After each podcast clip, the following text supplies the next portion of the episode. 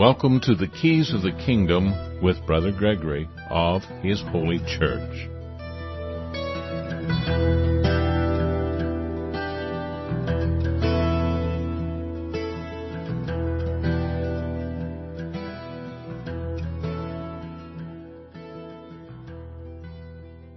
Well, welcome to Keys of the Kingdom. I'm Brother Gregory, and we're going to talk again about the Kingdom of God. And uh, I've got a lot of topics that I've been working on. We've been, uh, I was going to do a shows on Colossians, and discovered we already have that. so you can actually go to our uh, Preparing You and and go to the Bible section and uh, go to Colossians, and you'll already see uh, audios there available for Colossians. So decided to do Galatians, and so Galatians is not a very big uh, epistle, uh, but uh, I've only gotten several chapters into that for uh, notes to try to bring it back to life to our present times. Why Galatians is important to the modern thinking of Christianity, and I got sidetracked a little bit because I came across somebody who's talking about the contradictions of Paul, where Paul is supposedly contradicting Christ and they they put out about 25 of these different contradictions and I I glanced down through them real quick and so I've started adding to a page on uh, on Paul. And uh, because that's really important because Paul is a major part of the the uh, New Testament that did Paul really contradict Christ? Well not really.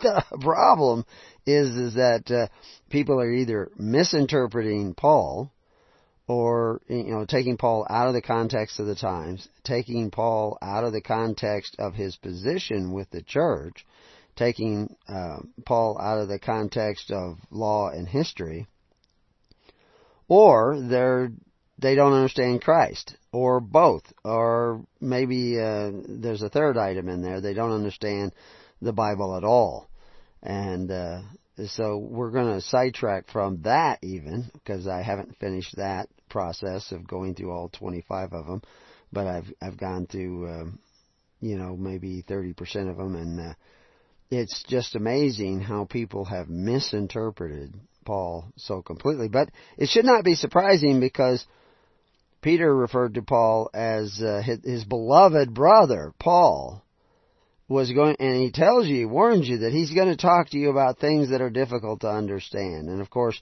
with the modern level of understanding of Christians, of the Bible context, of, of the Old Testament and the New Testament and the message of Christ, it is no wonder that when Paul talks about things that are difficult to understand, that they're going to get it all wrong. And that's, of course, what's happening all the time. So we could study that really close and maybe we'd all figure it out.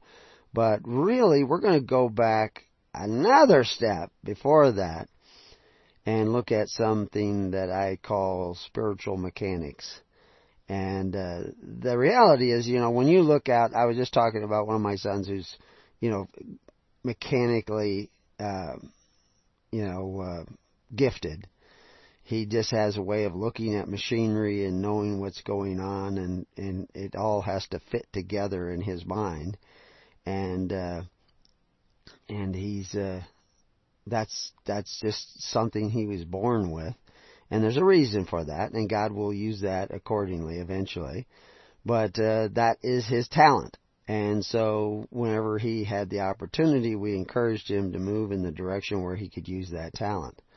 And uh, that's really what the the uh, talent is also a uh, measure of money, and and Jesus has his uh, proverbs about or his uh, his uh, parable about talents, where somebody gets one talent and two talents and three talents, and what they do with them. Well, you get talents, you get gifts that God gives you, and you have to use them for God's purposes, and then He'll give you more gifts. And the problem is, what is God's purposes? And if we read the Bible, there's no guarantee that you're going to know what God's purpose is for you. Because God makes it very clear that He is going to reveal things to you on a spiritual basis. And how do you get to that point where you can receive the revelations of God so that you know what to do with the talent God's given you? And that answer is found in spiritual mechanics.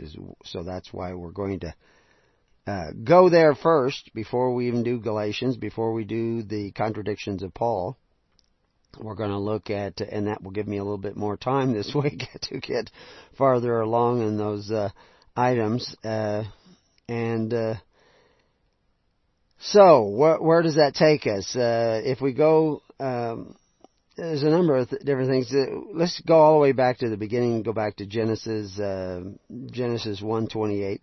And God blessed them, and God said unto them, Be fruitful and multiply and replenish the earth and subdue it and have dominion over the fish in the sea and over the fowl of the air and over everything that moveth upon the earth. So that's really God's one of God's first commandments to man is to replenish the earth. Evidently, it needed replenishing. It says actually the word there is pretty clear in the Hebrew, replenish the earth, as if somehow it was made void and it had to be replenished. Uh, it talks about subduing it. Well, we could talk about that word a lot, but it also talks about uh, dominion. And it says over the fish of the sea and over the fowl of the air and over every living thing that moveth upon the earth. But it doesn't say man over man. Uh, and what we've seen since then is a lot of men from Cain to Nimrod to Caesar to Pharaohs trying to have dominion over other men. And the way they usually work to get that dominion is they entice you with the opportunity of having dominion over your neighbor. Jesus says, love thy neighbor, but the governments of the world say, have dominion over your neighbor. Force your neighbor to contribute to your welfare. Force your neighbor to provide you with benefits. Force your neighbor to guarantee your security. And you do this by electing Nimrods of the world. Cains of the world who will force people to line up and do what they their obligation is to society. Religion is the fulfillment of that obligation to society, to your fellow man, by faith, hope, and charity. That's what the religion of God is. That's pure religion. The religion of the world is to fulfill your obligation to man or will beat you up or throw you in jail or fine you or, you know, do something bad to you where you will regret it that you did not fulfill your duty to your fellow man and to your government. And government has always, that's why the Bible talks about government about 700 times and talks about religion five times, or at least the word religion appears five times it talks about religion all the time, but religion again, not religion like you think or you're being taught today. Religion is not what you think about God. Religion is the performance, the pious performance of your duty to God and your fellow man. That's what religion was defined. Just 200 years ago, that was the definition of religion. But that's all changed by changing the definition for the next generation which is not educated by their parents, but educated by strangers, kids don't know that. They don't know what the definition of religion is. They don't know what the definition of a republic is. They don't know what the definition of a democracy is. Because all those things have changed. We show how the definition of democracy, 1927, was an evil form of government. According to the government of the United States and the military manual, it was a bad thing. Democracies were bad. That's what it said in the manual. But by 1945, 1954 for sure, the manual had been changed and altered and democracy was now what we're fighting for and it was a good thing. Well, would they just changed that. Somebody changed it. Somebody decided to do it. And you wouldn't know any difference. You went to public school. Why would you know any different? Because all the books have been changed. I mean, it's like 1984. That was that's 20 years, 30 years ago. so, so you're now living in a strong delusion. You think you got religion because you got some church you go to. You think you got religion because you read the Bible, but you don't. And the only way you're going to have pure religion, true religion, is to understand spiritual mechanics. But I can't really teach you anything about spiritual mechanics the way you need to learn. I can talk about spiritual mechanics, but you have to actually do. You know, and that's the same way with real mechanics. My my son, he really learned to read by reading manuals, repair manuals, to fix cars and and tractors and and swathers and uh, what have you. But he really, he really now the schematics and the, the the manuals they're incidental. He can read them plenty plenty well, and uh, but he uh, he looks at the machinery. He sees how it goes together. He sees what fits, and he's developing more and more experience along those lines. And and uh, he'll probably end up designing machinery. I'm sure he already is uh, designing parts of it and saying, "Let's do this; it'll work better."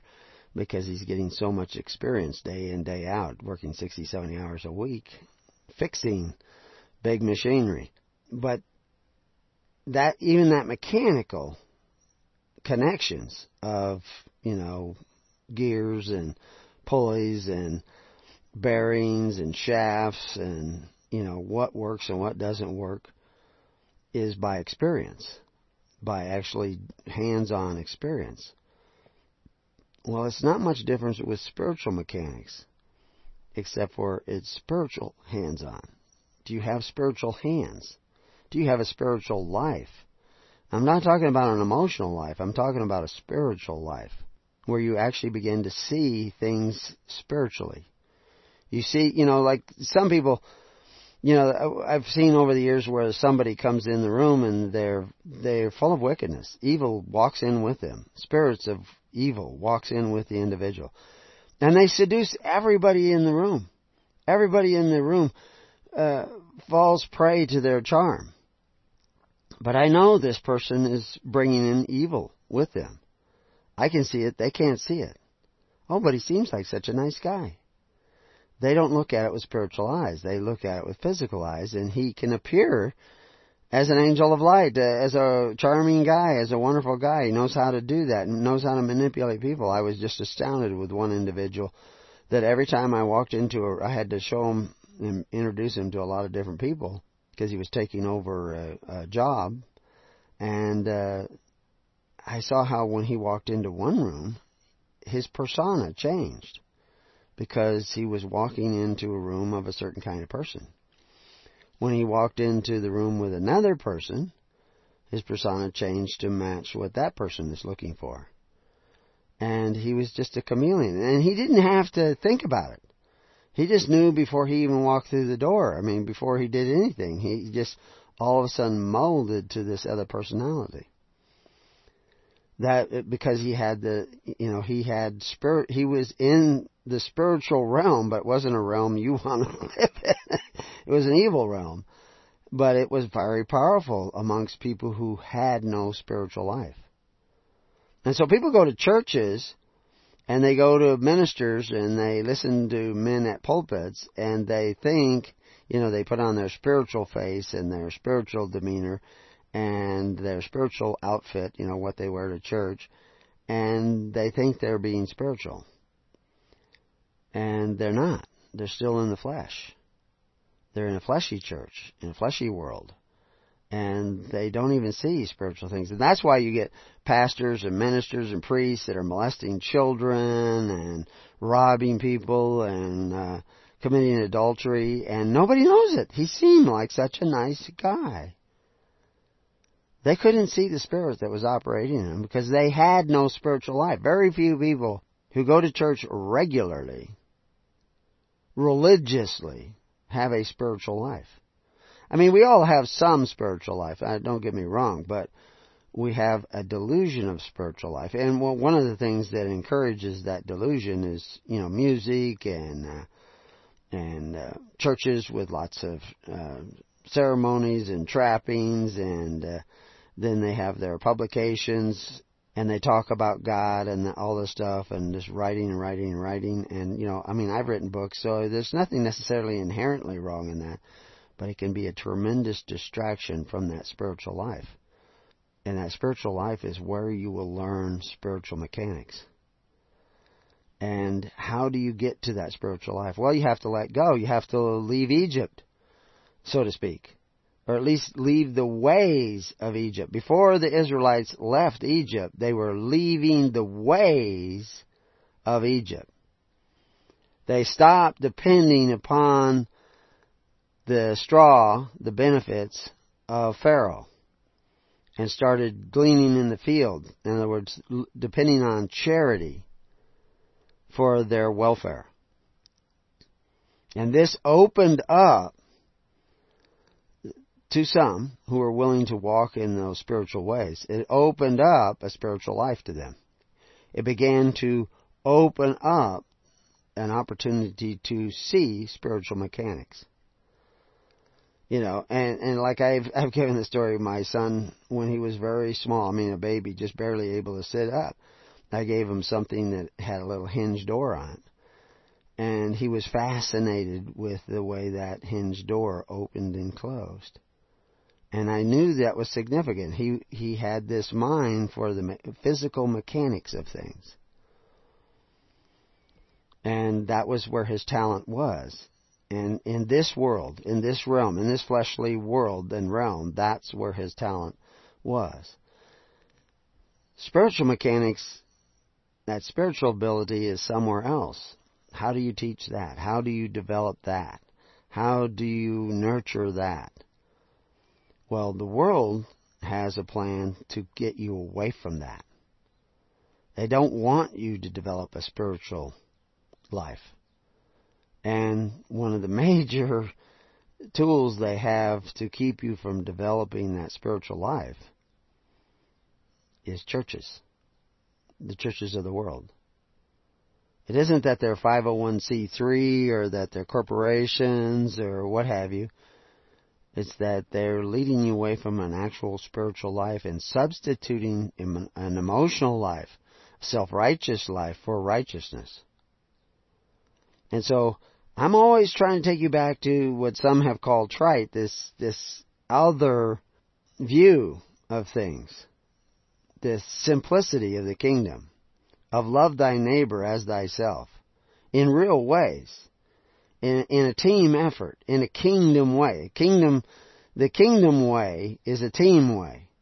It's not, it's individuals coming together. We have to learn to walk alone together, is what I always say.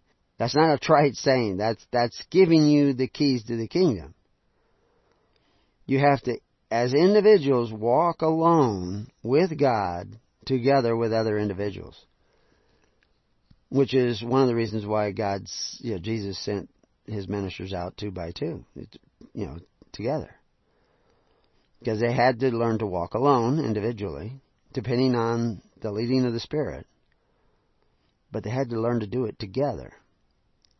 And of course, even though they went out two, there was another two that went out this way and another two that went out this way. And so they were actually going out as a team covering all the, I mean, if you got somebody who's lost in the woods, you don't just all run out in the woods and start looking. You go as a team effort. You comb this area, you comb this area, you walk so many feet apart, you don't all walk down the same trail, you don't just go mishmash, you want to cover every piece of ground. And that's what you have to do uh, in spiritual mechanics. You have to approach everything in life from a spiritual point of view. And that, that's where the conflict comes between the flesh and the spirit. Because the flesh is going to try to draw you to look at everything in the flesh. And the spirit wants to draw you another way. But what draws you to the spiritual realm? And we've said this a million times sacrifice. Now, according to some, and I heard a minister actually saying this, uh, he was, you know, being facetious so that he could get into what he was going to talk about. And uh, what he was saying, God's original plan was to hang out in a garden with naked ve- vegetarians, according to the Bible. And of course, that's he's rethinking that. but that's you know supposedly they Adam and Eve didn't eat any meat; they were naked all the time, and God wanted to walk in the garden with these two naked vegetarians, and that was the whole plan. But that wasn't the plan. These are metaphors. Now there may have been an actual Adam and Eve. I don't know if they actually used those words. That's what we we come up with Adam and Eve in the Bible, but um, they were a part of a plan.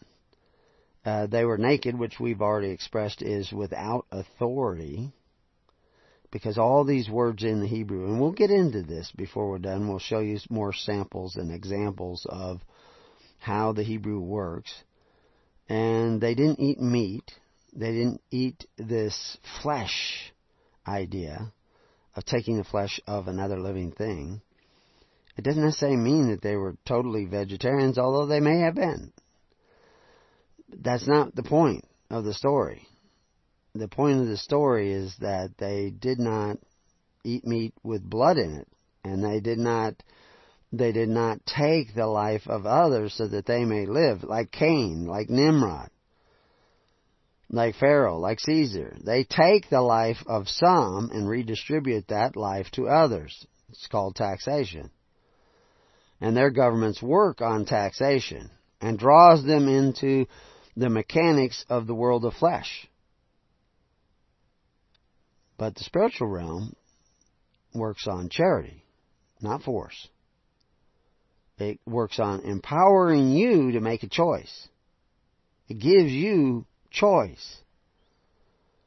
Because it depends upon love. And without choice, there is no love. You're not puppets. You have choice. But where's that choice made? In the mechanics of your physical mind or in your spiritual mind? You see, what the world is going to constantly do is trying to draw you over into the tree of knowledge, a fleshy tree of thinking, but the tree of life is a spiritual tree of the Holy Spirit. And you have to have a spiritual life to eat of a spiritual tree. So in Genesis 2:15 we see the Lord God took the man and put him in the garden of Eden to dress it and keep it. Another job.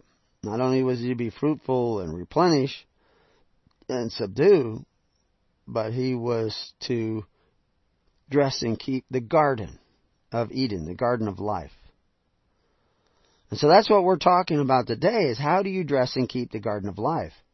Because that's a spiritual garden. That's a garden where you walk with God in a spiritual realm. It may be it may be in a place of physical trees and buildings and asphalt streets, but it's a spiritual place. It's the Garden of Eden. And that's everywhere. That you walk in faith. Faith in what? Faith in the way of God. Faith in the spiritual mechanics of God, which is revelation. You know, it says in uh, Genesis 9 1, farther down, that God blessed Noah and his sons and said to them, Be fruitful and multiply and replenish the earth. Because it was a big disaster and the earth needed replenishing. How many times was the earth needing replenishing? And will it need replenishing soon again? Will you be there? Will your children be there? Well, that's a good question. You should know the answer spiritually. we'll be back to Keys of the Kingdom in a moment.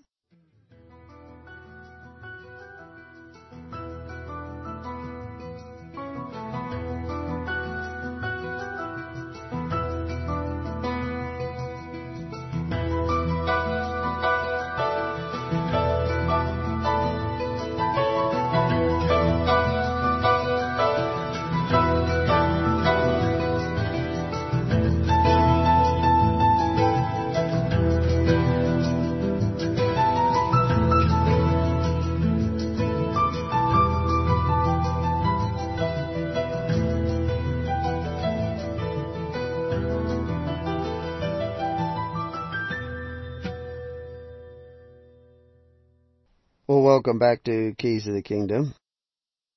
Like I said, we've got a lot of things coming up. We've got a study starting on uh, May 9th of the Free Church Report. I will be eventually doing the shows on Galatians and on Paul and his conflicts, but all that takes time to put together.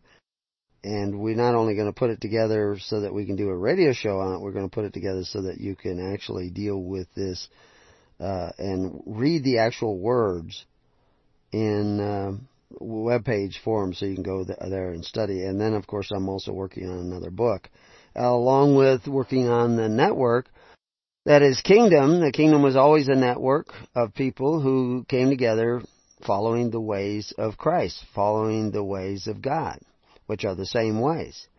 And unfortunately, most of the churches today are not preaching those ways. They're in the church business. And uh, that's a small church, seed church business, because it's really not in the business of Christ, because these churches are not established by Christ. They take the name of the Lord in vain. They do all kinds of great things, but Jesus is going to say, Get ye from me, you workers of iniquity, because they've actually moved you away from a spiritual life and substituted an emotional and self-righteous life in its place.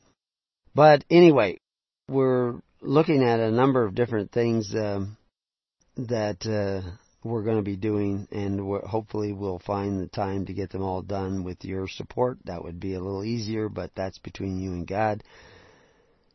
What we're going to look at now is uh, a lot of things happen. You know, the the church was operating in a particular way from the time of Christ to the time of Constantine. And Constantine added another shift in the church. And it actually shifted away from the ways of Christ and shifted to the ways of the world. And it did this because thousands and thousands of people became baptized Christians without real repentance, without spiritual repentance. And uh, we go through that in a lot of different articles. We're not going to go over all of that, but there was a shift where now you had lots of people claiming to be Christians that weren't really following the ways of Christ. And they started introducing all kinds of things into the world of small see Christianity, not real Christians, including what you would call in 300 AD modern Christians, and real Christians who were doing something different. Now, one thing Constantine did was move the social welfare system of Rome over to a system of free will offerings, but he jump started it with billions of dollars, the equivalent of billions of dollars in aid and that aid was provided by a government that exercised authority one over the other. So real Christians would not eat of the altars of these new Christians because of the fact that they were full of things sacrificed to idols. I've added to the idol page. So if you look that up, you'll find out more about what this whole sacrifice to idols is all about. I mean, there's so many layers of this, but you will not understand it all until you understand the basics. You want to start with the basics. You don't want to start with the complexities. And that's why I was going to take you, you know, it, it, the church goes all the way up. The real church existing and this other church created by Constantine existing side by side. But a thousand years after the fall of Jerusalem in about 1066 in that general vicinity, although you see elements of it in 900 AD and even back in 800 AD, but it really got rolling around 1066 with people like de Bouillon and William the Conqueror and Martin and all these uh, Stephen and these different guys who came along and became kings over the people. And they put they could put together these massive armies that would go from valley to valley and absolutely destroy and devastate any Christian who did not fall and bow down to the supremacy of the Pope. They just wiped them off the face of the earth. They drove them out of their homes and put these other Christians in their homes. And the beast had raised its ugly head again. It was unchained in the world and had its way in the world. And many were persecuted who were genuine Christians, and they suffered. And amazingly, many of them suffered willingly and fearlessly. And it astounded people, but yet it was meant to be that there would be this rise up. And now we are born up in the world that that, that unchained beast created. And I use that word, word world in the sense of constitutional orders and systems of government. Around 500 AD, there was another shift in thinking. Not 500, 1500 AD. 500 years after this rise up of kings who ruled over men and were crowned by something saying that it was the church established by Christ. So, this is all setting up for a spiritual battle. And in order for it to win, it must lead you away from the spiritual world, the spiritual mechanics, so that you don't even know what the spiritual mechanics is. So all kinds of theologians and philosophers came up. Some of them very smart men, some of them very close to knowing the truth, some of them knowing elements of the truth, but interjecting pieces of the lie. Because see, that's, you know, the best lies are full of truth. That's always the way it works. You fill, you know, that like uh, evil talking to Adam and Eve. You know, surely you will not die. You know, he's he's using words in several senses. He's talking about fleshly death, and but spiritually they did die. But in the flesh they didn't die. They actually continued to live. So you know he's he's leading you away from a spiritual life into a fleshly life and that's what all these theologians and most of your ministers are doing all the time. And keeping you from asking real spiritual questions in a spiritual realm inside yourself. But anyway eh, around you know in the 16th century there was a guy who came up uh, louis uh, de molina. And he came up with, you know, he was a Jesuit, and he came up with uh, certain ideas and philosophies and theological perceptions of things. And the, the, the people who followed his thinking were called uh, Molinists. And they believe that God has knowledge not only of the necessary truths, uh, and conting- but of contingent truths, but also of what he, they call counterfactuals. You know, God has this knowledge of counterfactuals, is often referred to as his middle knowledge, although uh, technically that, that term is more than simply the knowledge of counterfactuals. Uh, and it gets really complex. Just to give you some kind of idea of uh, counterfactual statements is, put it in more simple t- terms, if Bob were in Tahiti he would freely choose to go swimming instead of sunbathing. Uh, the Molinist claims that even if Bob never went to Tahiti, God can still know whether Bob would go swimming or sunbathing. He knows what your choices are going to be. Now that's not really predestination, he just knows Bob really well. okay? Now these guys are debating this. I mean, these were hot debates. I mean, the Pope had to intervene because the Dominicans and the Molinists were at each other's throat, calling each other uh, heretics, and so they had to. He had to actually forbid them to call each other heretics anymore, and allowed their two opposing views to continue. And you know, the problem is, is even Dominicans, Franciscans. I mean, I believe Assisi was really close to the kingdom of God, if not a part of the kingdom of God. And I never met him, and it's hard to tell from the reports because they're all filtered down to a group that does contrary to what he was teaching. Uh, because he wasn't really a Catholic like we think of Catholics today. As a matter of fact, he seemed to wield all kinds of power that other people just didn't have, including the Pope. But Franciscans, I mean, he even he even opposed the Franciscans before he died, and I personally believe that he was murdered by them, or at least an element of them, not all of them, just an element of them, because it had been already become corrupted.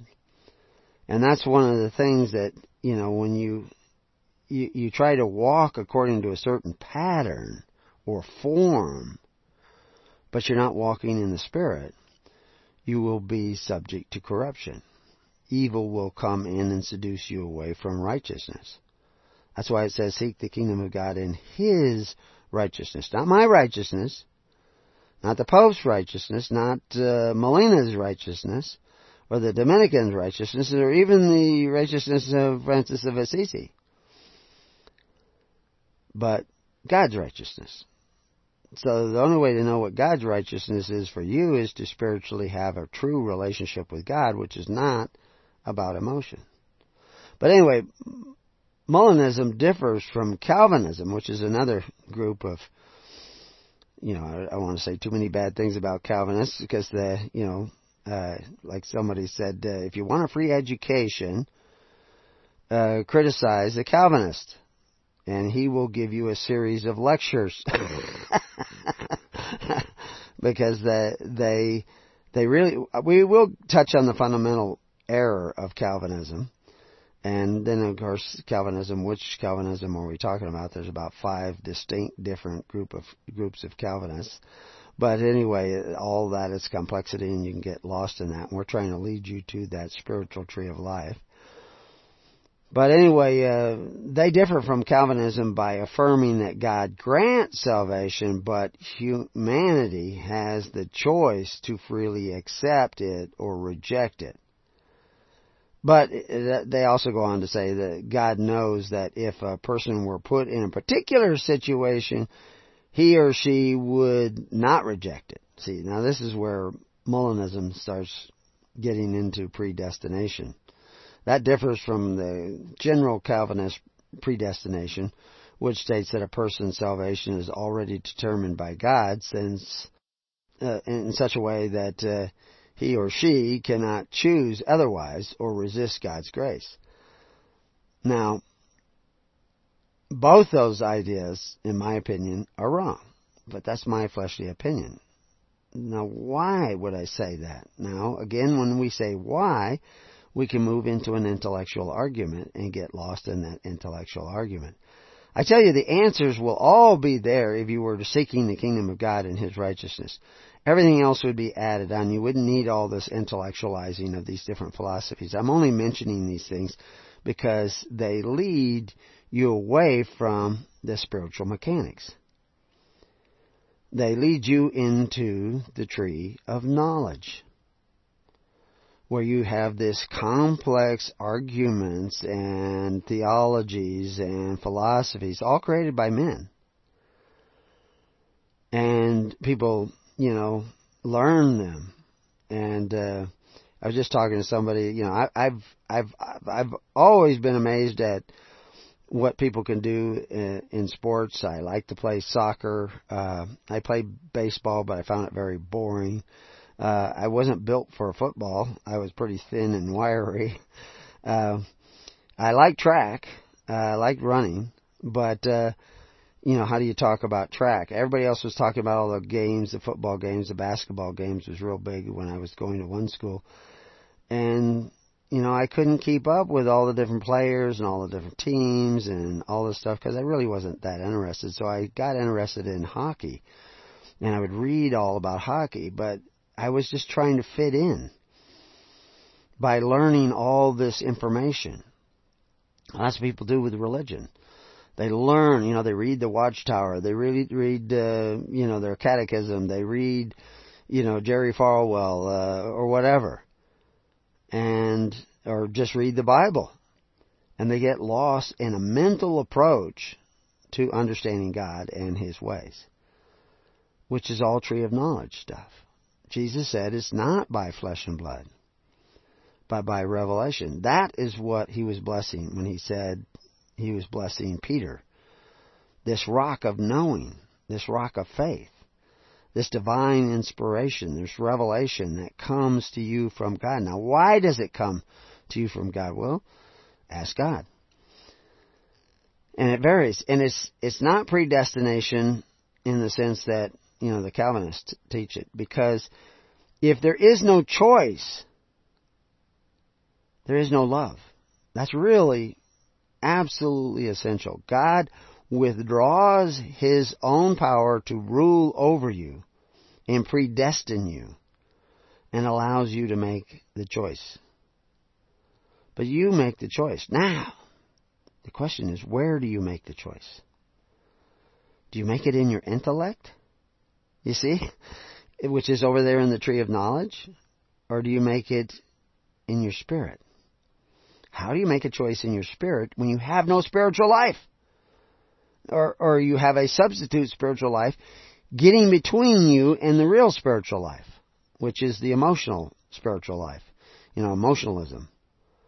And, uh, arrogance, vanity. All these things get in the way of a spiritual life. When they, when Paul talks about being dead in Christ, he's talking about you being dead to this vanity, ego life. Where you put yourself first. Your ego is always putting you first. When you become a parent, you start putting your children first. When you start caring about your neighbor as much as you care about yourself, you're, you're not putting yourself first. You're not living from vanity. When you sacrifice, no greater love hath the man than he lay down his life for his fellow man. You have to lay down your life in order to pick it up again spiritually. This is why sacrifice, korban, comes from a word that means to draw near. You want to draw near spiritual life, you have to be giving up the life that God has given you. You must be sacrificing your talent, risking your talents to help others, to serve others in a way that strengthens them. Somebody on the internet was talking about uh, what he calls ICS, intentional community sharing. The kingdom of God is all about intentional community sharing, but there's a way to do that that leads towards that spiritual life. And there's a way to do that that will weaken the poor. I mean, there's sharing in Sodom and Gomorrah, but it's through the state. It's through forced contributions. There's sharing in, you know, Pharaoh giving you straw. He's sharing the straw he has with you, but the straw he has, he has because he taxed somebody. But in the kingdom of God, sharing is a choice. You make a choice. Now, I can guarantee every time you give, you're not making a spiritual choice. Especially if you give as a matter of habit. But if you give as a matter of habit, every time you do give, you're, you're drawing near making that spiritual choice. Because sometimes it's going to be very hard to give. Like a widow has nothing and she still wants to give. Does she really want to give? Is she addicted to a spiritual form, or, you know, a physical form of giving? And therefore she is compelled to give? Or does she have to make that spiritual choice somewhere? Problem is the intellect's always getting in the way, and Molinism is is one of those. You know, it led to all kinds of things. You know, the implication of Molinism included uh, papal infallibility, prophecy, and prayer. Now, there was prophecy without it, but there was now this justification of prophecy and justification, like somehow your prayers have a power over God. You can make God do what you want because you pray. They use, you know, scriptural passages a warning of apostasy with passages of teachings and, and, uh, and the security of believers, you know, once saved, always saved. All this comes out of Molinism because you know they say once saved always saved their salvation is dependent upon an intellectual perception that you have accepted Jesus because you said the magic words and we know that all kinds of people think that they have accepted Jesus and Jesus says he says many will think they've accepted me but they're actually workers of iniquity so how do you know you're not a worker of iniquity and the answer is really simple are you living by faith, hope, and charity, or are you living by forced contributions? Or do you intend to live by forced contributions? Are you seeking to become the benefactor of your neighbor, to bless and love your neighbor through free will offerings? Are you planning to do that? Are you working in that direction? Uh, or have you been seduced into believing that you have the true religion, the pure religion, the righteous, you know, religious particularism, which connotes a belief in the exclusive authenticity of one's own religion and traditions of religion. You know, the, the religious uh, particularists are likely to believe that salvation is confined to a rather narrow, defined group of believers. You know, like you have to be a Jehovah Witness, and then you'll be one of the 144,000. If, but only they and the Jehovah Witness know who they are, and and uh, you know, it's it's a delusion. It's a strong delusion, but it's not confined to that particular religious philosophy. It can go to different Lutheran synods and uh, you know uh, other Methodists or or uh, you know I don't know. I can't even. There's what forty thousand denominations. You know, and of course we see the same thing. You know, the Muslims. You know, their God trumps all. You know, including Trump. it's uh, but who is their God? What is the fruits? And that's what takes us all the way back to Genesis, that we were to be fruitful. And, uh, you know, I'm going to get into uh, this in the next half of the program, but the, uh, uh, well, the essence of political correctness is this power reigns over truth. That's, that's really what it comes down to, is this political correctness kind of idea. But spiritual correctness is com- is knows that truth is all powerful because Christ is truth. God is truth. And the reason that you can't really get at the truth is vanity. Your, your vanity that you already have it, that you were able to decipher it, that you read the Bible and God bless you with revelation to understand everything in the Bible. And you love the idea that you get it and somebody else doesn't get it, and now you can become their salvation. And women do this a lot of times where some woman gets hooked up with a guy who is a loser in his present state. Uh, you know, he may repent and change, but the woman is not going to be the source of his repentance. She's not going to save him. She thinks she can change him. That's Eve stuff. You can't change him. You can't save him. You can't take and make a silk purse out of a sow's ear. God could. He doesn't usually, but he could. but the sow would have to, because God, you know, sow is one thing, but God gives men choices. But the woman thinks she can change him. She can make him what he needs to be she can be his salvation. That's vanity. You can't. You, you, you don't get married to anybody that God is not telling you to get married to. And, and that will follow certain patterns.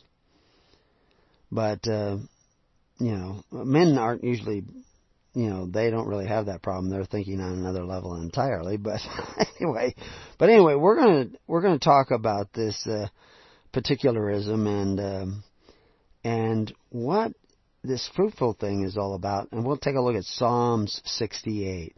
And we'll be right back to Keys of the Kingdom.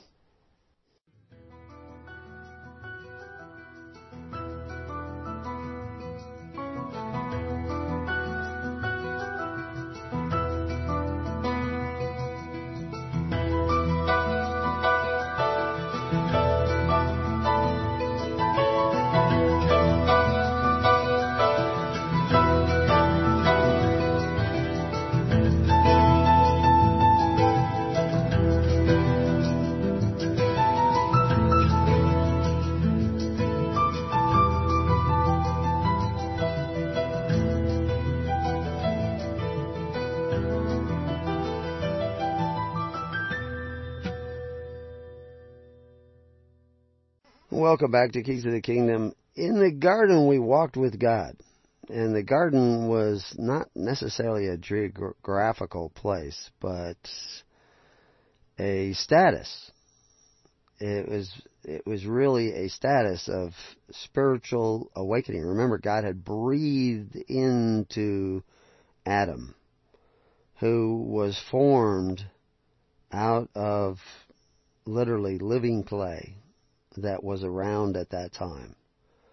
And but God, the the key thing with Adam and Eve is that God breathed life into them. When Jesus rose from the the dead and walked amongst the apostles, appearing to them in a room, the first thing he did is walked up to them and breathed on them and said, Receive the Holy Spirit.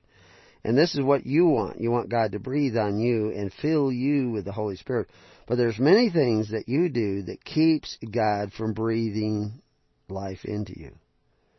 You choose to do. And they're all connected with vanity. They're all connected with pride. They're all connected with, you know, your personal arrogance, which uh, things like religious uh, particularism feeds. The intellect feeds the the ego with superiority, self-righteousness rather than actual righteousness. If you if you are not trying to gather together with other people to become the benefactors who do not exercise authority one over the other, you are not seeking the kingdom. If you're seeking your salvation but not the salvation of others, you're not seeking salvation at all. Because salvation is about loving your neighbor as much as you love yourself. If you don't do that, if you don't care enough about your neighbor, now you think that salvation is to meet a certain form, say certain words, you know, do certain things. Well, certainly doing certain things will give us evidence of whether or not you are saved, but, you know, just like the guy who walked in to house after house and conformed to what those people were looking for. So, can evil deceive you?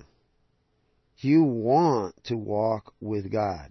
Spiritually, physically, walk with God in the garden, wherever you are at, whether you're in Poughkeepsie or Toronto or Sydney, Australia or wherever. You want to walk with God. You want to walk with His Spirit.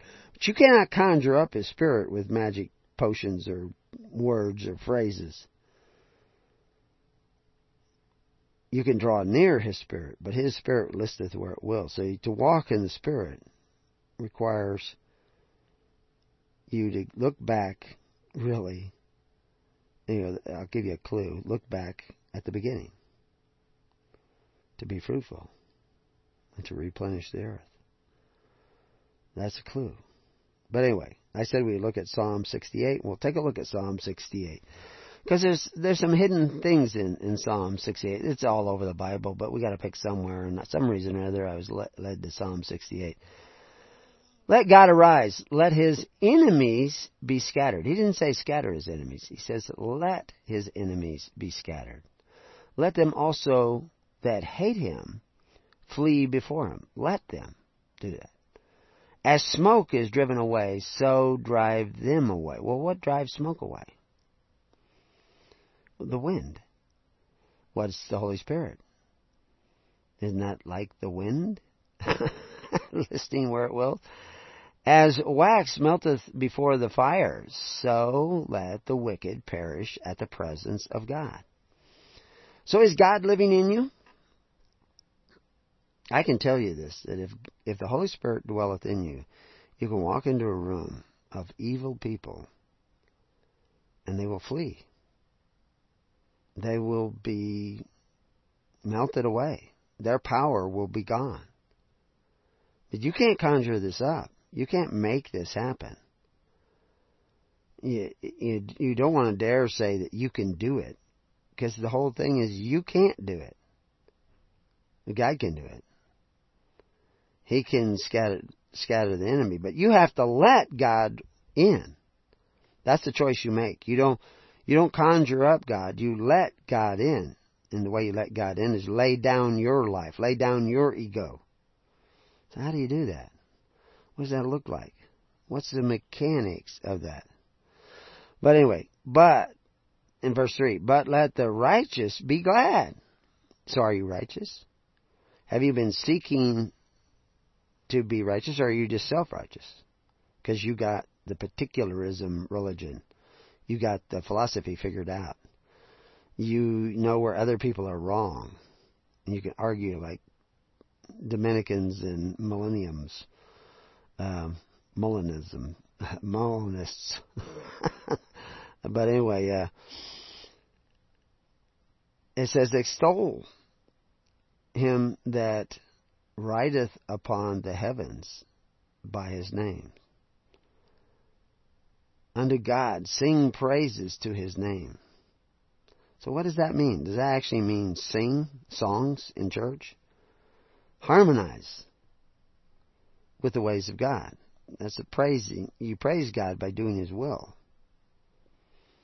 And you can't even know what His will is to do, much less have the energy to do it, unless you lay down your life and uh, let Him in. So the righteous can let them exceedingly rejoice because of the fact that the righteous, you, can't you can't even be righteous without the spiritual guide of God showing you the way for you. I mean, obviously, if you're murdering, if you're coveting your neighbor's goods through the agency of men who exercise authority, you're not a Christian, obviously. If you're not seeking, you know, turning around and seeking a kingdom that is operating by faith, hope, and charity, but rather seeking the benefits of a government that uses force, you're you're not a Christian.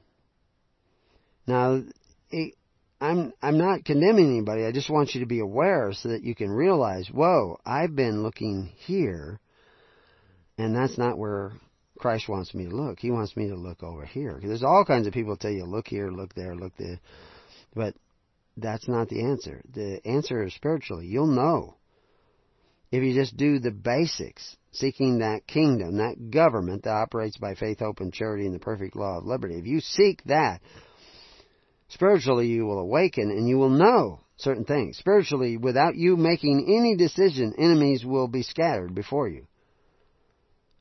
Those who hate God will flee.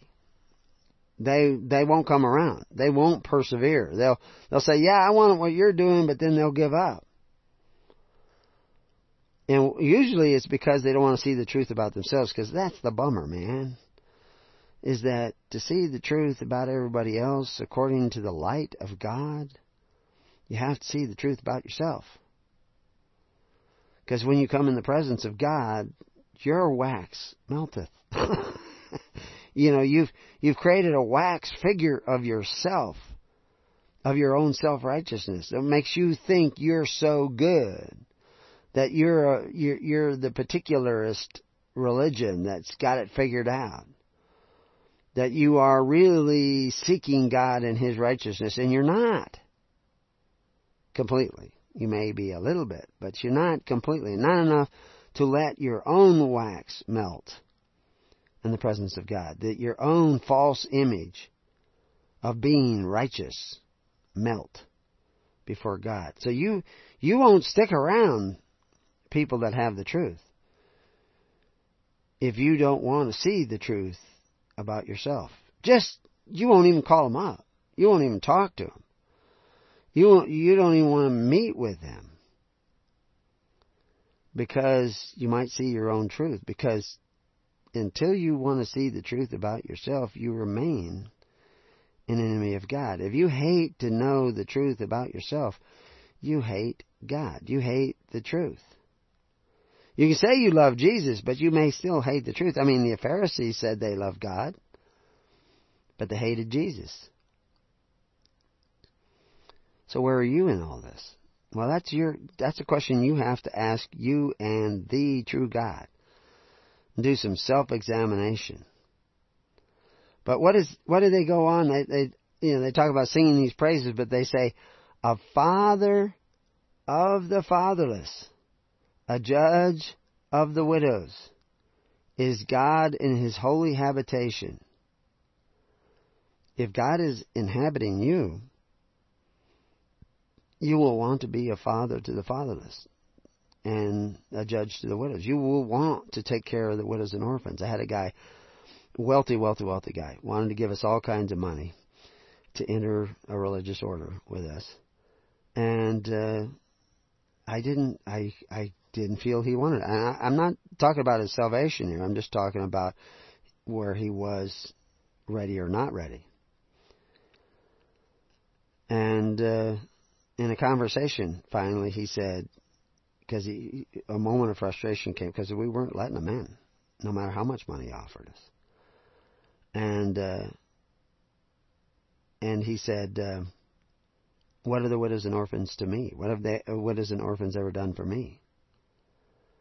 Well, out of his own mouth, he's telling us that he is not really singing the praises of God. Now he, I mean, he reads the Bible and he he's got a religious idea and he's willing to, you know, risk everything, but not his ego, or he would have seen this already. And he, but maybe he's being brought to that place right now. God hopes. I pray for him all the time. As I pray for a lot of people all the time. Uh, that's why I get up and for hours and prepare for these radio shows. Because I care about you. But I can't make you choose what's right. I can't make you walk spiritually towards the kingdom. But I can tell you what's keeping you from the kingdom is your vanity your religious vanity, your political correct vanity, whatever. God sitteth the solitary in families. He bringeth out those which are bound with chains. But the rebellious dwell in a dry land. You will not be free unless you repent and seek the kingdom of God and His righteousness. Think a different way. Think about laying down your life, not picking up your life. You can't pick up your life more abundantly until you're willing to lay it down. And that includes laying down your own vanity about what you think is true. You know, the idol that you have built with the branches you have plucked from the tree of knowledge. Goes on to say in verse 7, O God, when thou wentest forth before thy people, when thou didst march through the wilderness. The earth shook, the heavens also dropped, the presence of at the presence of God. Even Sinai itself was moved at the presence of God, the God of Israel. Now, Israel is the place where God prevails. God walked before them and made all these things happen because they began to repent way back in Egypt. They realized I'm in bondage. Uh, my burden is great. And they not only wanted to change that, they were willing to do something about it. They were willing to give up the benefits of Pharaoh and seek the benefits of loving one another, taking care of one another, gleaning in the field at night for their benefits. In order to do that, you have to think kingdom. In order to think kingdom, you have to think network. You have to love not only the people in your congregation that God has brought to your congregation, because it's just a free assembly, it's not a corporation. So they freely assemble, you have to deal with those that freely assemble with you. You also have to love the next congregation as much as you love your own congregation.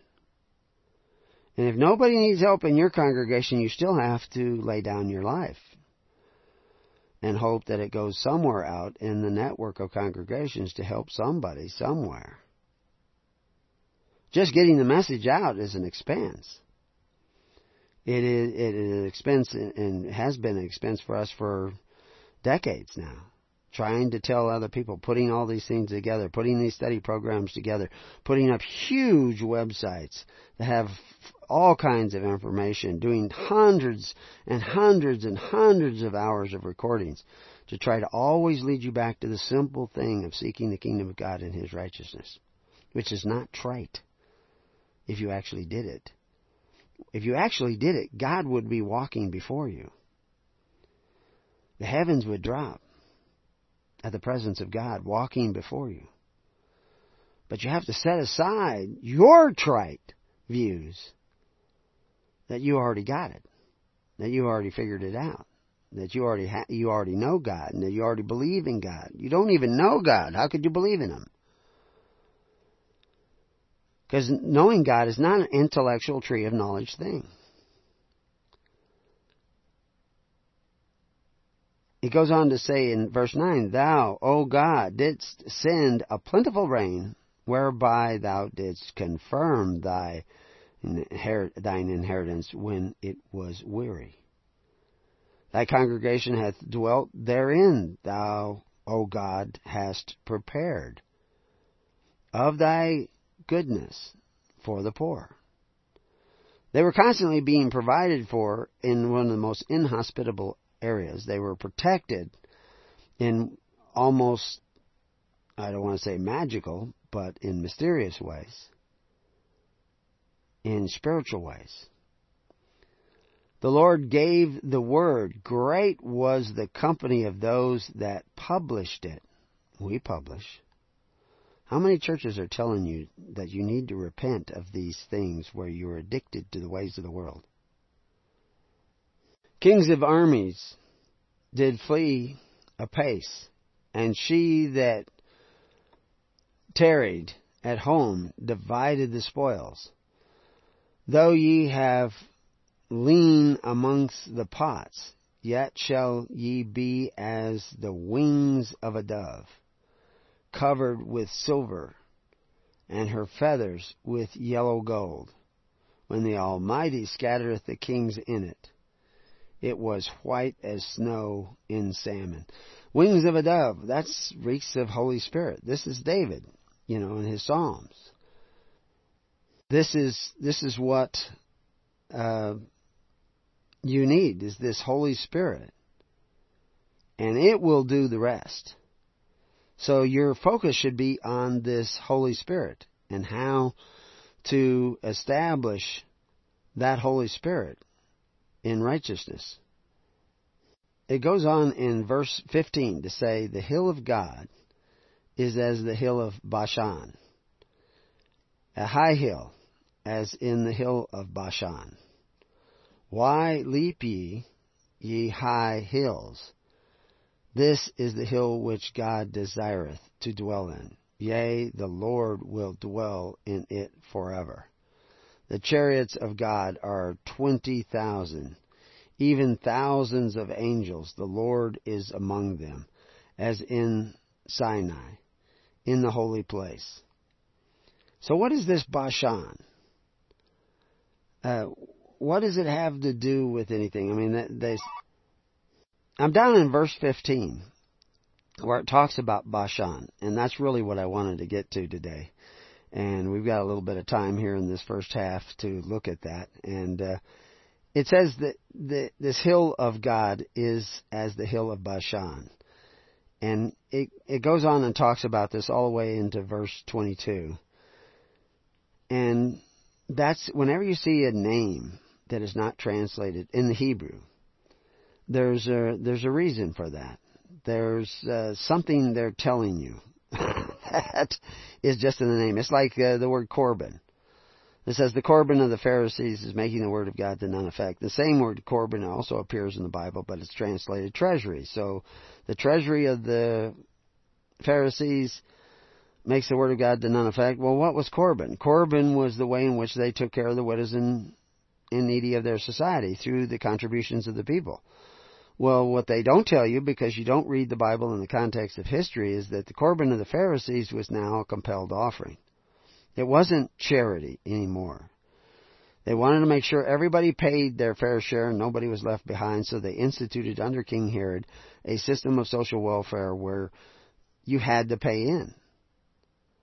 If you grew a field of wheat, they were going to take a portion of that wheat. It was going to be exacted from you by the temple treasurers, you know, in the form of tax collectors. If you raise cummins in your window box, the minister would come by and count the branches. Because he knows he's going to get 10% of those branches. And he's going to put it in, and that's going to be your tax. If you caught fish, they were going to show up and they were going to count the fish and see these fish have to go to the temple, to the ministers, through this network of congregations. And you were registered, and you were expected to pay, and you were required to pay, and you were forced to pay. But that's not the kingdom of God. That is the antithesis of the kingdom of God. You know what Bashan means? It's a name, actually. It's a district in east of Jordan known uh, for its fertility which was given to the half tribe of Manasseh. The uh, the word is said to mean fruitful. And uh, it's composed of several letters, uh, Beit, Shin, Nun. Well, Beit uh, usually has to do with a dwelling place. It usually has to do with the purpose of a dwelling place, from the house of God to the house, uh, you know, or household but it's usually some sort of dwelling place. So is God dwelling in you? That you would probably in that verse that would talk about God dwelling in you, you would find a bit, the letter bit. The letter shin has to do with the eternal flame the, of revelation. And again, remember spiritual revelation. This revelation is spiritual; it's not intellectual. It's not from the tree of knowledge; it's from the tree of life. Well, the shin is that eternal flame. That, that coal of divine essence that will melt away the wax of your enemy, but also melt away your own wax. You don't get the bit and the shin together without something happening. But then there's this third letter, nun. So what is that all about? Well, let's take a look at there's you know find a bit and a shin in a lot of other words as well. Uh, if you add a vav, uh, between the bit and the shin, you get the word confusion. Because you divided the house from the eternal flame, from Revelation.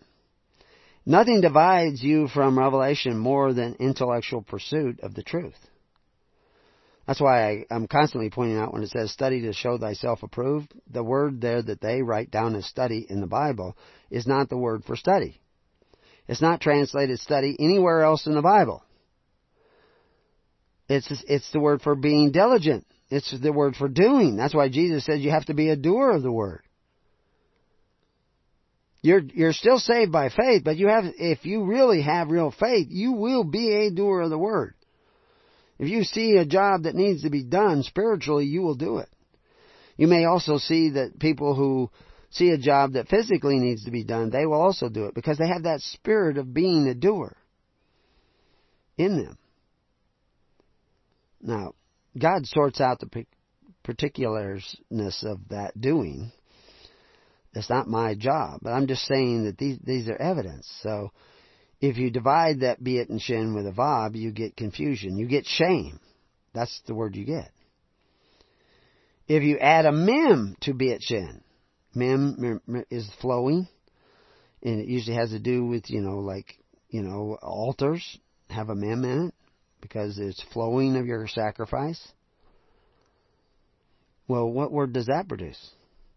Spices, sweet odors. They talk about the sacrifice and the sweet odors going up.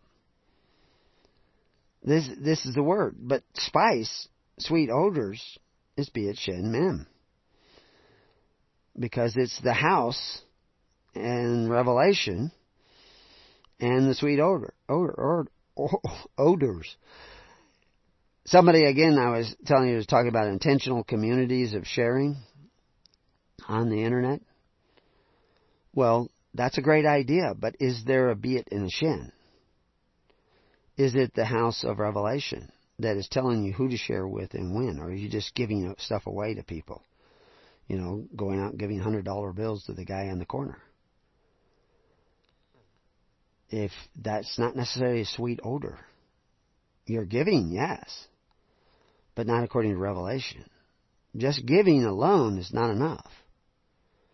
You must awaken that eternal flame of revelation. And that's a process. If if you added a lamad, uh, repre- lamad represents a hand to that beit shin mem. Say you, you like a hand in the works of the hand. So you got beit shin lamad mem that spice and sweet odor with a lamad added into it, where now you got this doing. You get a word meaning in peace, in, in relationship to a office, you know, an office like in government, but the government of God, because it's the house of God, the house of revelation, and the house of revelation in giving by your hand.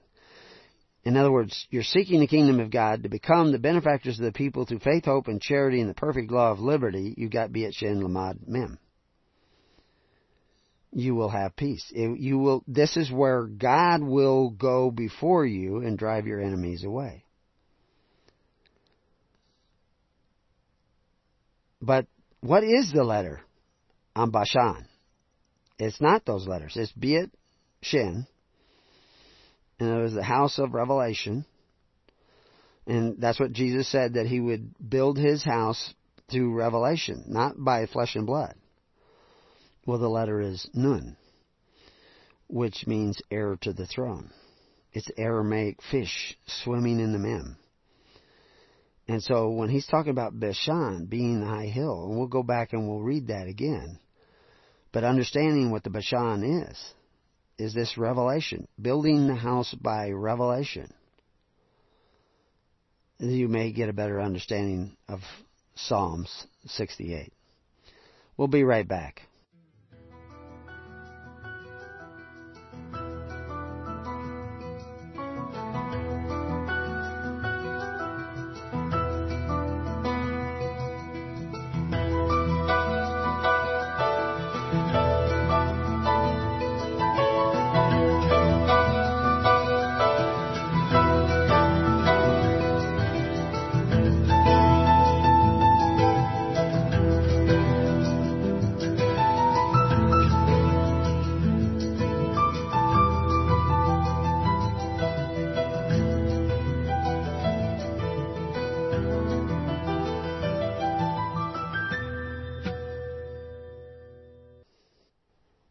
Welcome back to Keys of the Kingdom. So this Bashan is uh, this this place of um, of peace, but it's this high place, uh, this house of revelation, which of course is what Jesus said: "I shall build my church through revelation, not through the Bible, but through revelation." Nothing wrong with the Bible. Well, depends on which Bible you got. there may be something wrong with it. But it isn't the source of your salvation. The source of your salvation is that revelation of God. It's through Christ, through the anointing of God. Christ means anointing. Jesus is a guy, and that's his name, Jesus, Yeshua. But Christ is an anointing that comes through revelation, and revelation itself is an anointing. So when you put the Beit Shin, these, the house of God, and this eternal flame or revelation together with a Nun, which is the throne, heir to the throne, inheritors of the kingdom. And Paul goes into great details of talking about who shall not inherit the kingdom, and included amongst that is the covetous, those desiring benefits at the expense of their neighbor. That's covetous people. You can want a house like your neighbor's, but you can't want your neighbor's house. You get that? That's, that's coveting. Wanting to have a wife as good as your neighbor's, you say, she is such a good woman, I'd like to have a wife like that someday. That's fine. To desire that. That's a good thing. But to desire to have your neighbor's wife, that's a bad thing. So the desire to have any benefit, free education, Social Security, Medicare, Medicaid, Obamacare, whatever, at the expense of your neighbor is covetousness.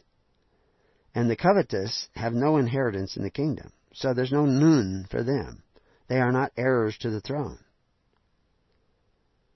And like I said, that same nun in Aramaic is the fish swimming in the mem. So this is particularly talking about the 144,000, the ministers of God, the 144,000 apostles. You know, a lot of people say there was only 12 apostles. Well, Jesus appointed 12 apostles, but they were to appoint other men.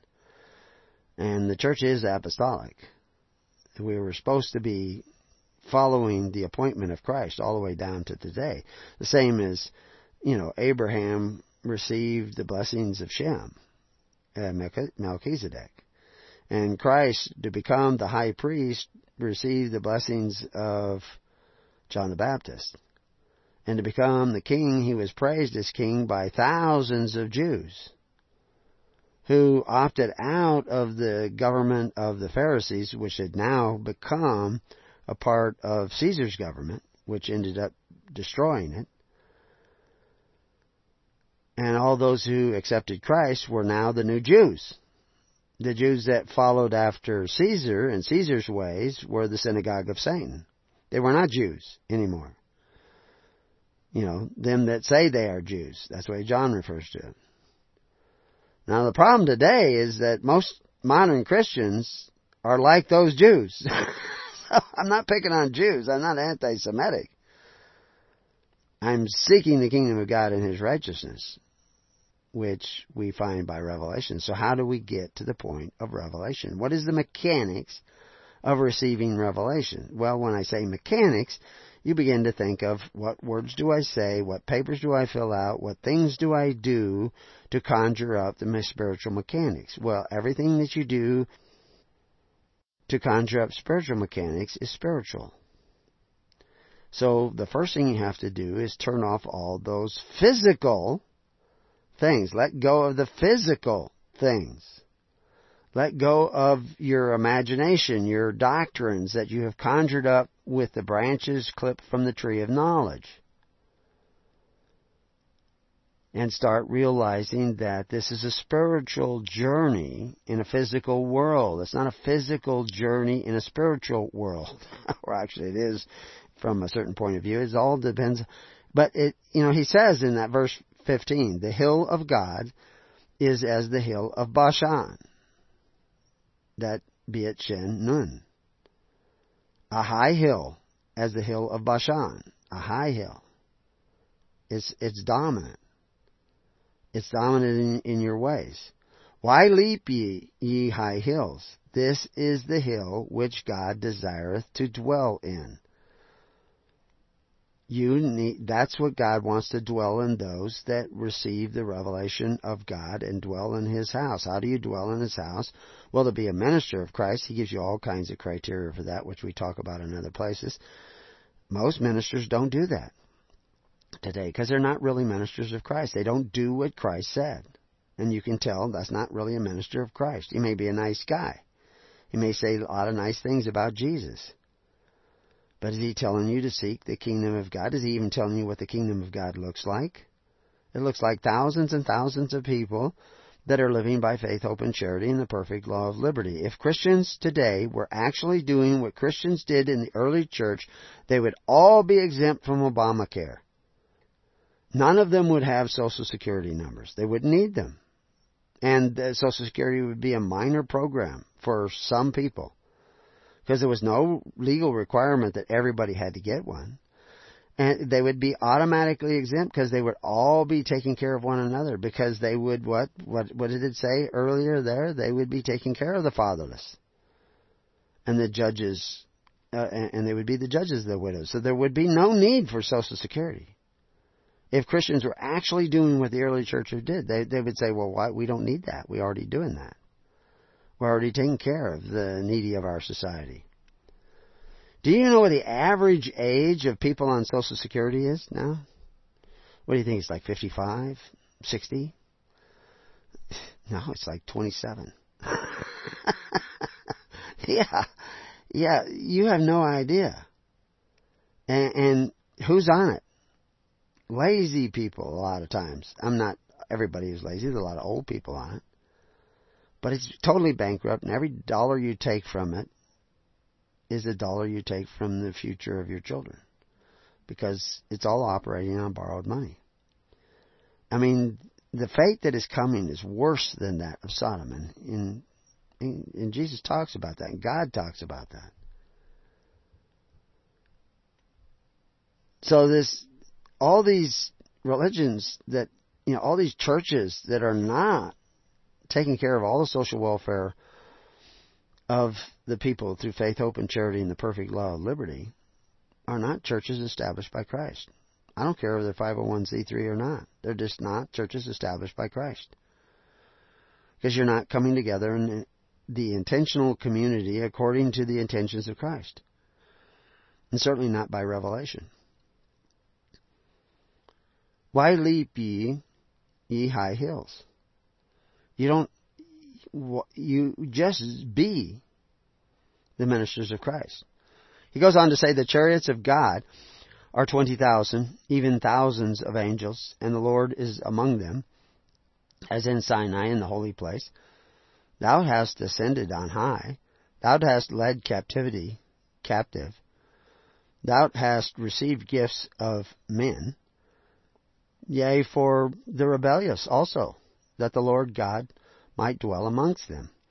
Blessed be the Lord who daily loadeth us with benefits, even the God of our salvation.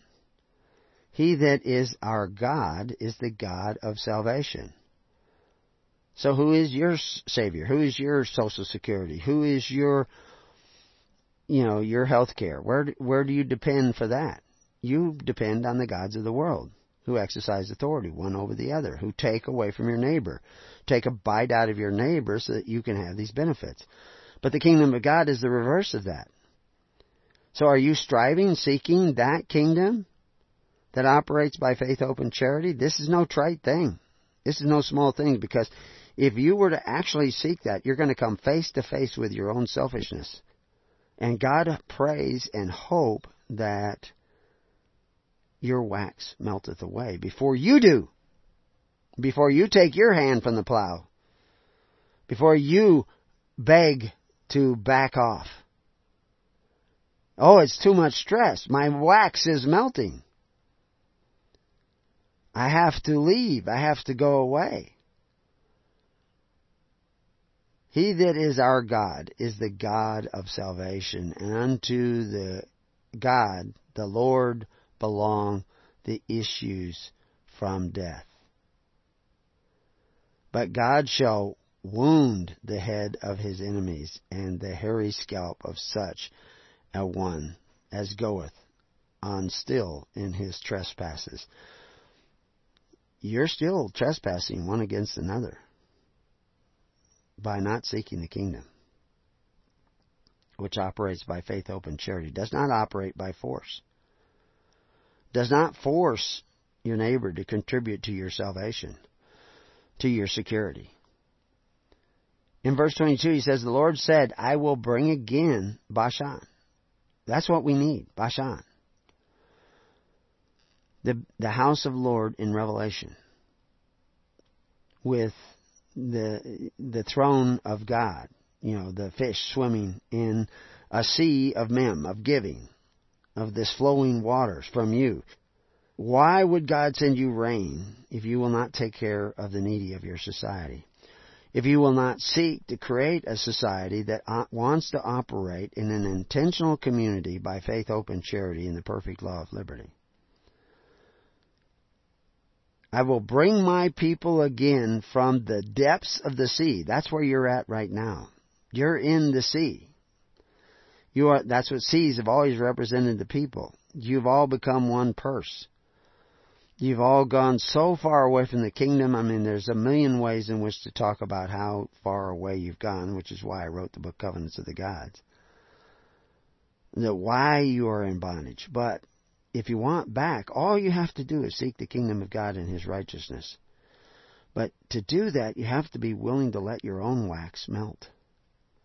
Your own facade your own spiritual facade, your own vanity melt. And I see so many people, they come for a while and then they go away to sing their songs or to read their books or to, because their own wax is melting. Their own facade, their spiritual facade, their own self-righteous cloak, their cloak of self-righteousness because they have the religion, because they have turned down this, because they have done this, because they. It's not about you. It's about doing the will of the Father. You have to shut you up in order to receive the revelation. You know, I prayed with a bunch of Baptists at the Indianapolis, Indianapolis Baptist Temple, IBT, and each one was praying constantly. As soon as one finished, another one started up, and as soon as another one finished, and, and you know, it had this air of rehearsed words that they had all done this before. You know, they may vary it a little bit, but it was this prayer mode. They were getting into this emotional prayer mode. And then finally it was my turn, and I said something, I don't remember what it was, but, because uh, I, don't, I don't memorize prayers anymore. And then they all want to know, as soon as they're done, as soon as they're done, they're all approaching me, how, how did you like this? Because I was one of the first speakers there. And, uh, and I said, well, I heard you guys. I was wondering when you were going to let God say something. Because there was never a moment of quietness. And that's what we need to do. We need to be still and know. We need to be quiet. We need to stop trying to conjure up God and simply go back to the basics of caring for one another. Let the Holy Spirit work in your life. Are you seeking a government that operates by faith, hope, and charity alone? By giving everyone that freely congregates the right to choose. Doesn't mean that you get to, um, you know, they get to do anything they want. You get to rebuke them if you think what they're doing is wrong but you gather together to seek that kingdom and hope they choose the right thing. And you give them time to do that. I mean, how many times will you forgive them? Says, well, he's come to several meetings and he hasn't changed the way he's doing, so I'm gonna, I'm gonna not go to the meeting at all with anybody else. I'm gonna leave everybody because they let this one guy in who's doing wrong. How far from the kingdom are you with that philosophy? No, you need to go. And you can rebuke them every time and forgive them every time. I mean, how many? Seven times 70. So how many meetings is that? That's years of meetings. years of meetings. And you don't abandon everybody else. You strive with everybody else. And you hope that the Holy Spirit comes into you because you are constantly forgiving and you, God knows you need forgiving. And then God can start to dwell in you. And maybe He'll start to dwell in some of the others in your congregation. And the enemies of God who come to your gatherings will stop coming. And you and those who gather in the name of Christ, in the Holy Spirit of Christ, will grow in number. And I tell you, that would be a force to be reckoned with a hundred congregations of ten men who actually are seeking the kingdom of God and His righteousness, not our self righteousness of judgment and arrogance and everything else. So the Lord will bring again Bashan. Will you let Him do that? Will you let God bring you out of the depths of the sea? He talks about the foot may be dipped in the blood of thine enemy, and the tongue of thy dog in the same. Well, that's rather picturesque. They have seen thy goings, O God, even the goings of my God, my King, in the sanctuary. The singers went before the players on instruments and followed after. And these are all metaphors and symbols of what he's talking about, the harmony with God's ways. Among them were the damsels playing the timbrels. Blessed ye God in the congregation, even the Lord from the fountain of Israel. There is little Benjamin with their ruler, the princes of Judah and their council, the princes of Zebulun, and the princes of Naphtali. All those names have meanings, and you can look them up if you want. But, you know, God's kingdom on earth comes when God dwells within you. And God will dwell within you when you sing the praises of the Lord. In other words, when you harmonize with the, with the way of the Lord. And the way of the Lord is righteousness, His righteousness. If you're not taking care of the widows and orphans of your network of congregants, freely assembling, walking alone individually but together, you haven't arrived. You have no inheritance in the kingdom yet. Now, if you really are sincerely seeking that, God will know. You know, as I was saying before with the Molinists, God will know. God will know if, uh, you, and they're right about that. But they create this complex, you know, Calvinism and predestination and papal infallibility and, or predestination of, uh, you know, and and uh, conjure up all this theology. But Jesus comes down to really the basics. Do you love one another? If you seek that kingdom that operates on love of one another, in righteousness of God. Everything else will be provided. If you study these theological issues over and over again and complex things and layers of of um, uh, of counterfactual uh, understanding of God, there's nothing. That's all tree of knowledge stuff. Read the Bible and interpret this, interpret that. Now, the fact is, is there are a lot of other philosophies that come out of this, and we pick on those philosophies. You know, like um, you know predestination and and uh, you know uh, uh, rapture philosophies and all these kinds of things that keep you from seeking the kingdom. But the fa- one of the things that keep you from seeking the kingdom more than anything else is the fact that you think your religion is already it. You know, the, this particularism whether you're a denomination, a known denomination, or just your particular philosophy of religion. Where is your daily ministration? Where is your daily ministration in anything that could be represented as a kingdom? And we'll talk about a lot of these things when we do our series on um, Paul contradictions, and then we'll talk about it in Galatians uh, if I can get the time to put all that together. There's a lot of work to be done to seek the kingdom of God, and re- and God can give us all the resources that we need, but it's important that you give. Whether you give to me or give to somebody else, it's important that you lay down a portion of your life daily to wherever you think the kingdom of God is being manifested or preached. You know, that's that's another word that is part of that Beit Shin. There's one that has to do with publish. Uh, it actually uh, is the word tidings. It's it's and again this has to do with uh, those that are actually receiving revelation of God and seeking to dwell in the house of God and conform to the criteria of Christ to be the ministers of His church those those ones who are out there giving those tidings, those are the ones you should be supporting. If you think it's us, then you should be supporting us. If you think it's somebody else, go support them and see what you get from that.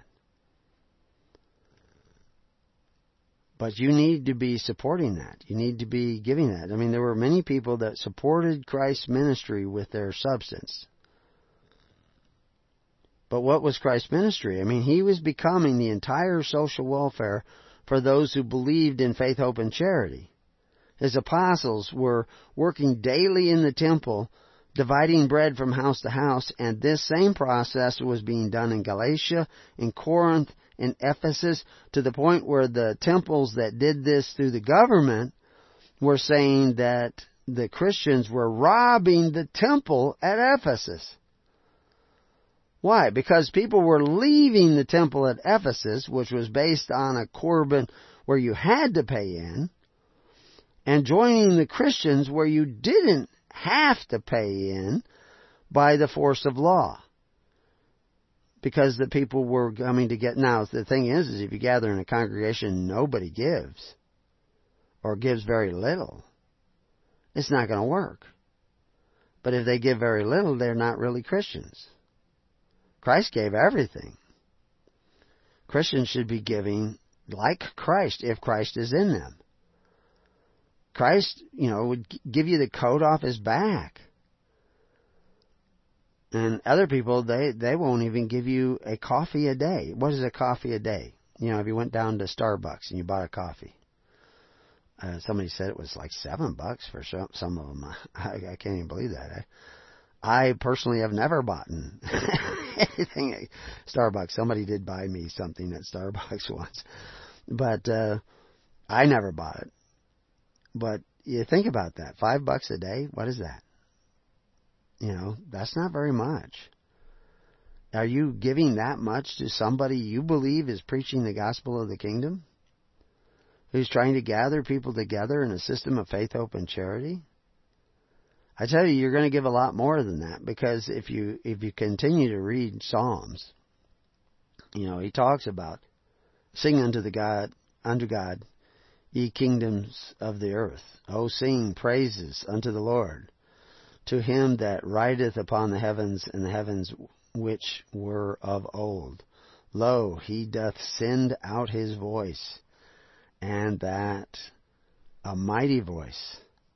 Ascribe ye strength unto God. His excellence is over Israel, and his strength is in the clouds. O God, thou art terrible out of the holy places. The God of Israel is he that giveth strength and power unto his people. Blessed be God the elements of the world are going to melt. Repent. Seek ye first the kingdom of God and his righteousness. We'll see you then. Until then, peace on your house and God be with you. God bless.